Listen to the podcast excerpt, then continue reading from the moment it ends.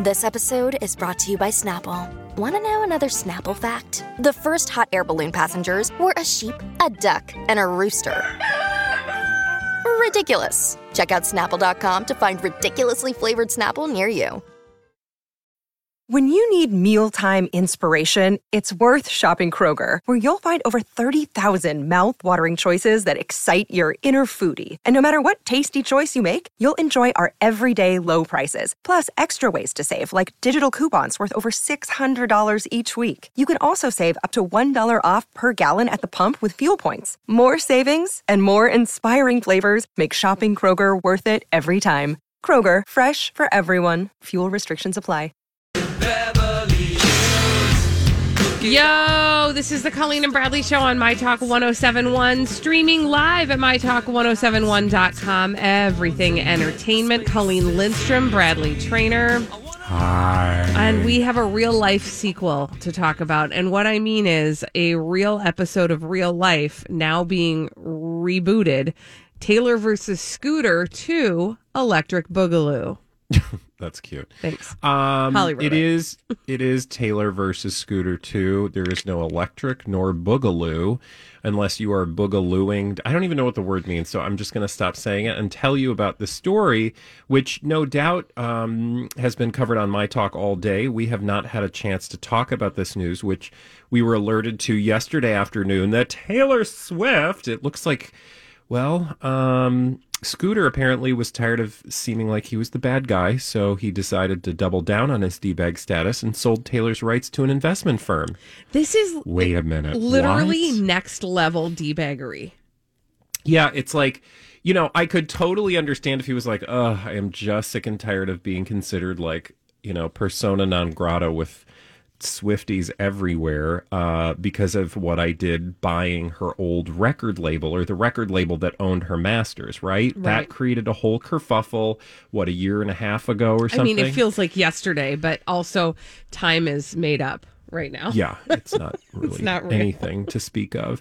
Um, it's the second time, actually, now in a year and a half, that they're recording rights to Swift's first six albums, LPs, if you will, because that's what we call them, Mm-hmm. which makes us sound a thousand years old.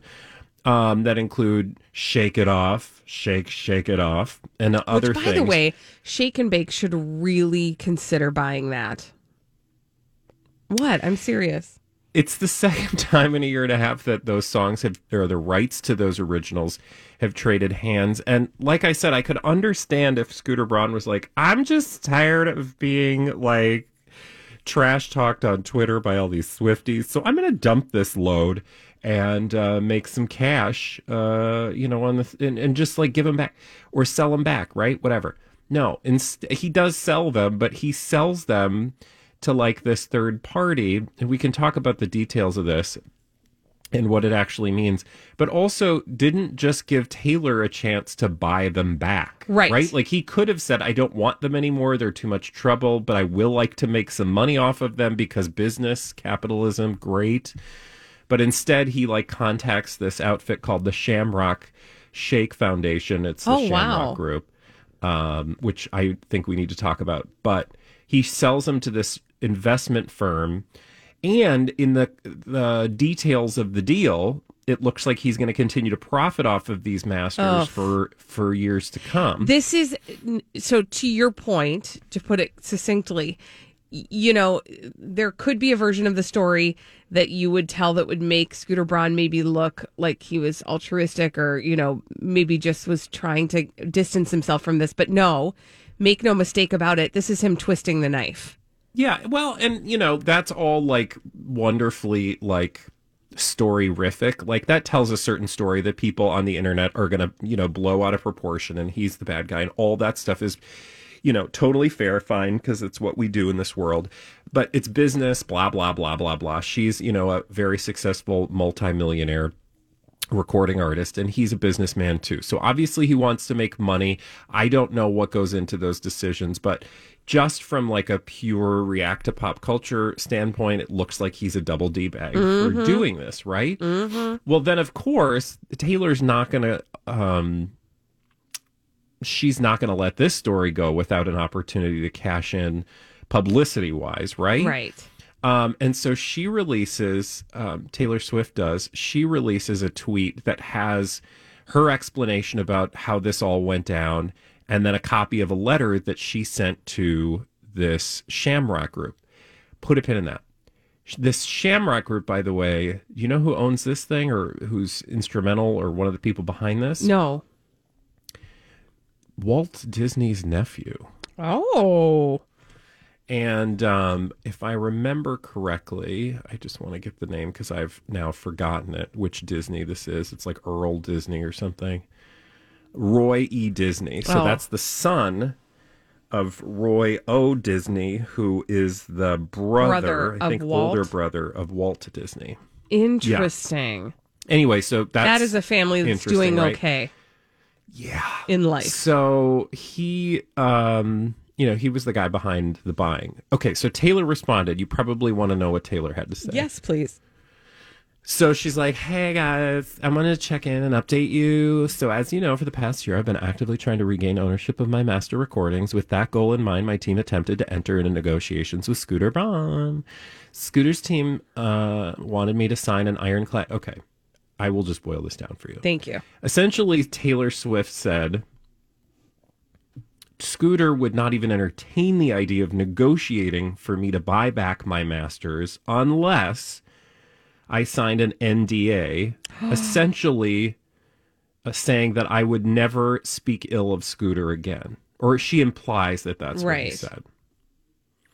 So I would have to, and she quote, I would have to sign a document that would silence me forever before I could even have a chance to bid on my own work. Oh my gosh, did Lena Dunham is- write this for her? Yes, right. Said that this is absolutely not normal, and they've never seen an NDA like this presented unless it was to silence an assault accuser. So she's, you know, very keen uh, or astute in, you know, sort of drawing some totally Mm-hmm. timely um, Cor- correlations. Correlations, yeah. Anyway, so she, you know, she makes us remember like all the dumb NDAs that you know sexual assault um, perpetrators have made their victims sign in order to get them to shut up, right? So she's saying Scooter wouldn't even talk to me about getting my masters back unless I sign this NDA, and that was clearly a no go. So then, like before this deal goes down, I get contacted out of the blue by Mr. Disney's nephew and his friends who are like, "Hey Taylor, we're about to buy you and we want to be your friends and we want to make some money with you. Come work with us. Let's partner. Let's make some money." And she was like, "Okay, that sure. Uh, only one problem, Mr. Disney and friends." I shouldn't say Disney and friends because this has nothing to do with Disney. Um, she says, "Well, it looks here like based on the this particular arrangement, you're going to continue paying Scooter Braun for years to come, and like I'm not going to partner with somebody who's writing checks to Scooter Braun."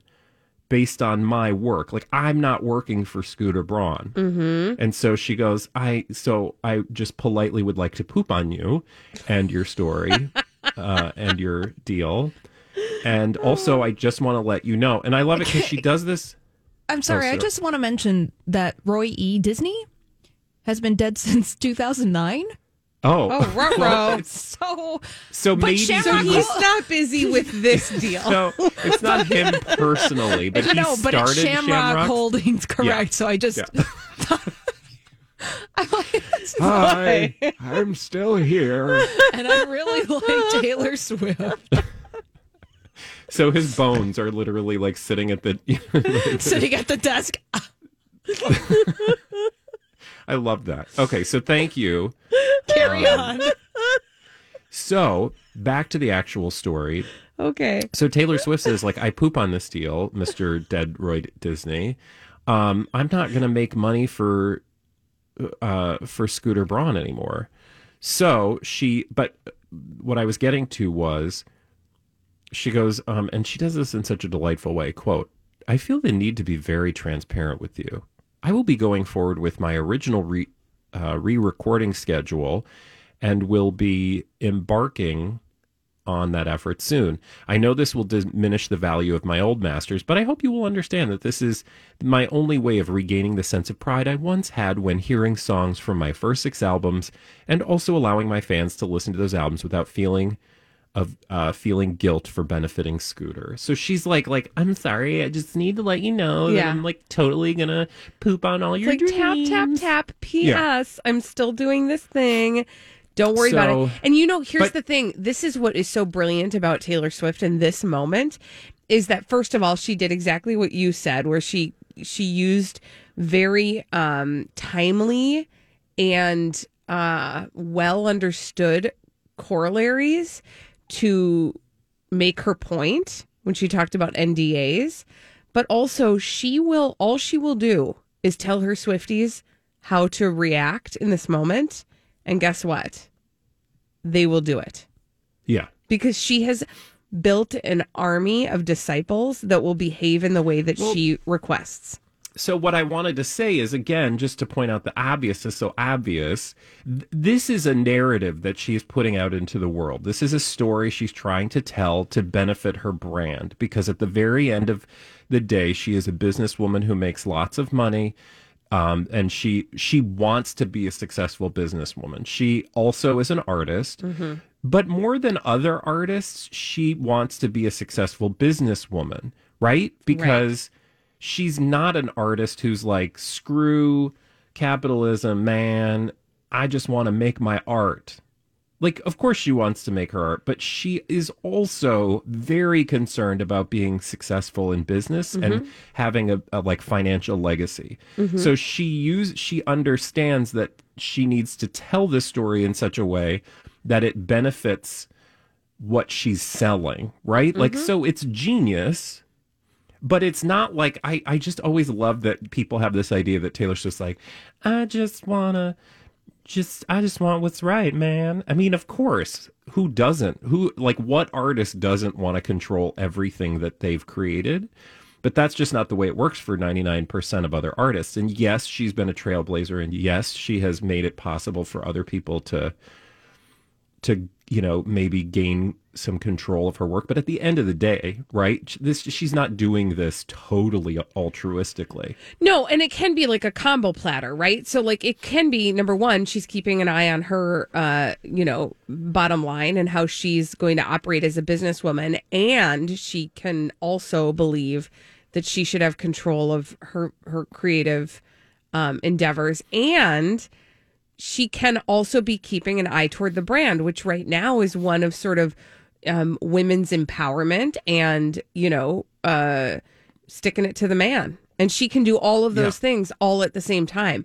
But make no mistake about it, she's mixing all those things up in in a brew in her cauldron, and this is all part of she's an evil witch she. Well, it's all just part of the Taylor Swift that that we're going to see churning she's out. a success and can i also just say that i think that she I, I don't want to say unfairly but it i think people are predisposed to sort of react to her as a girl slash woman Mm-hmm. meaning like not a shrewd businesswoman Right. or business person like peop- part of that is because she puts herself out there as a personality like she's just sort of like aw shucks ambling through this experience Mm-hmm. like the girl next door. you're like, I'm just a girl who's trying to get ahead in the world, and men are trying to destroy me. Like, she's kind of like using that to her advantage in a way, but it also, I think, is because people are so predisposed to look at her like she's like a teeny bopper. Yeah. I don't know. Yeah. I, I think it's so so fascinating and interesting, and there's so many layers and connections with. You know the broader culture, so it'll be interesting to see what happens as a result and what this Shamrock Holdings and the corpse of Roy Disney do. Yeah, that was so good. When we come back on the Colleen and Bradley show, the very alive body of Holly Roberts is going to bring us all the dirt straight from Hollywood. And don't forget, it is time for us to announce a live for free name.